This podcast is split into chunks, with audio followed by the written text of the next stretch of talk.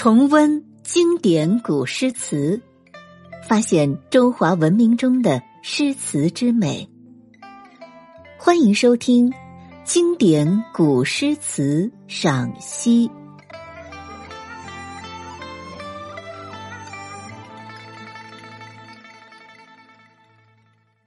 第一百五十四集，北宋晏殊《浣溪沙》，一向年光有限身。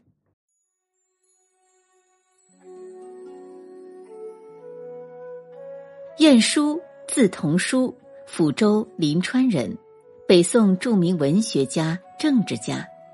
与其第七子晏几道被称为大晏和小晏，又与欧阳修并称晏欧。晏殊十四岁以神童入仕，刺桐进士出身，官至兵部尚书。其以词著于文坛，尤善小令，风格含蓄婉丽，一生写词一万多首，但仅存世有《朱玉词》《燕园县遗文》等残本。一零五五年，晏殊病逝于京中，封临淄公，谥号元宪。今天要为大家赏析的《浣溪沙》，一向年光有限身，是一首伤别之作，叹人生有限，书写离情别绪，所表现的及时行乐的思想，反映出词人的无奈和洒脱。全词一改词人的闲雅之风，取景扩大，比例雄厚，深沉而温婉，别具一格。下面我们就共同来欣赏这首《浣溪沙》。一向年光有限身，等闲离别易销魂。酒言歌席莫辞频，满目山河空念远，落花风雨更伤春。不如怜取眼前人。这首词的第一句，一向年光有限身，这里的一向是一晌片刻的意思，而年光呢是时光的意思，有限身是有限的生命。这一句的意思是，人的生命将在有限的时间中结束。等闲离别易销魂，等闲就是平常、随便、无端，销魂指的是极度悲伤、极度快乐。这句是说，平常的离别也会让人觉得悲痛欲绝。酒言歌席莫辞频，这句的意思是，不要因为常常离别而推迟酒宴，应当在有限的人生对酒当歌，开怀畅饮。满目山河空念远，这句的意思是，到了登临之时，放眼辽阔的山河，突然思念远方的亲友。落花风雨更伤春，这句是说，等到风雨吹落繁花之际，才发现春天易逝，不禁更生出伤春愁情。不如怜取眼前人，这句的意思是，不如在酒宴上好好怜爱眼前的人吧。这首词是朱玉词中的别调，晏殊的词作用语明净，下字修解，表现出闲雅韵藉的风格。而在这首词中，作者却一反常态，取景甚大，比例极重，格调求上，书写伤春怀远的情怀，深刻沉着，高见明快，而又能保持一种温婉的气象，使词意不显得凄厉哀伤。这就是本词的一大特色。一向年光有限身，等闲离别一销魂。这首词开头两句是说人生是短暂的，离别是寻常的，也是最让人伤心的。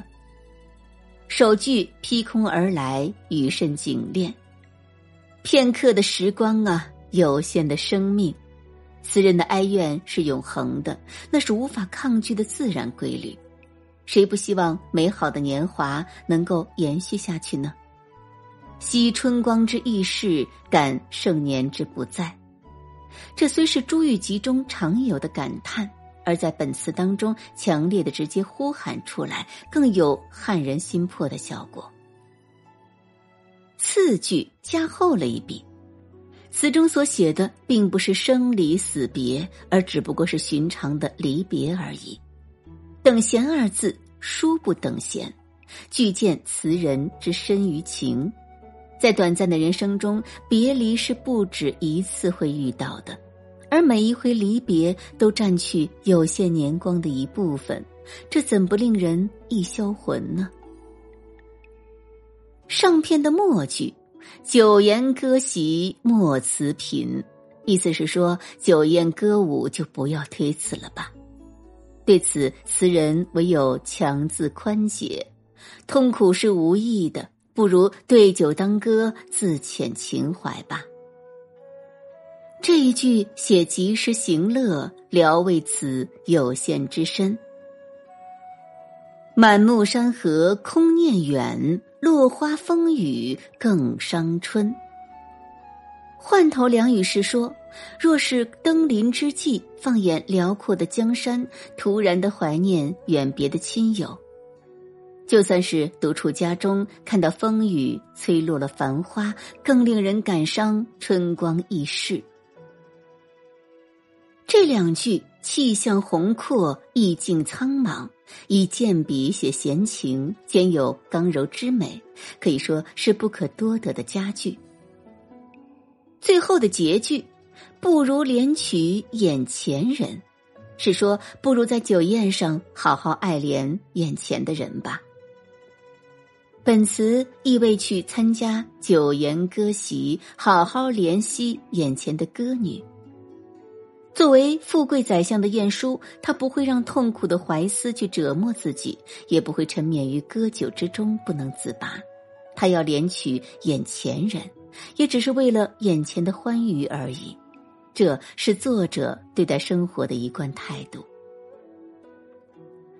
这首词是朱玉词的代表作，词中所写的并非一时，所感的也非一世，而是反映了作者人生观的一个侧面，悲年光之有限，感世事之无常，慨叹空间和时间的距离难以逾越，感叹对消逝的美好事物的追寻总是徒劳，在山河风雨中寄予着对人生的哲理的探索。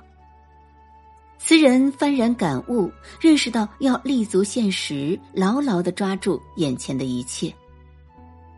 这里所表现的思想颇类似于近代风靡了法国以至欧美的存在主义。本来词意是颇为颓靡的，但词人却把这种感情表现得很阔达爽朗，可见其胸襟与识度。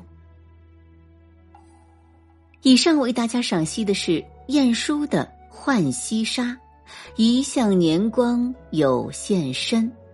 最后我们再一起来朗诵一遍。一向年光有限身，等闲离别一销魂。酒筵歌席莫辞频，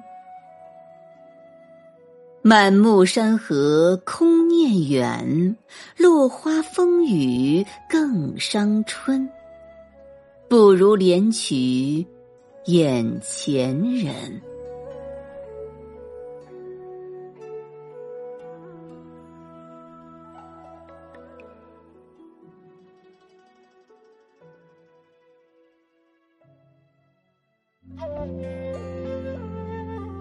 经典古诗词赏析，今天就播送到这里，感谢您的收听。更多精彩节目，请您关注喜马拉雅主播魏小培。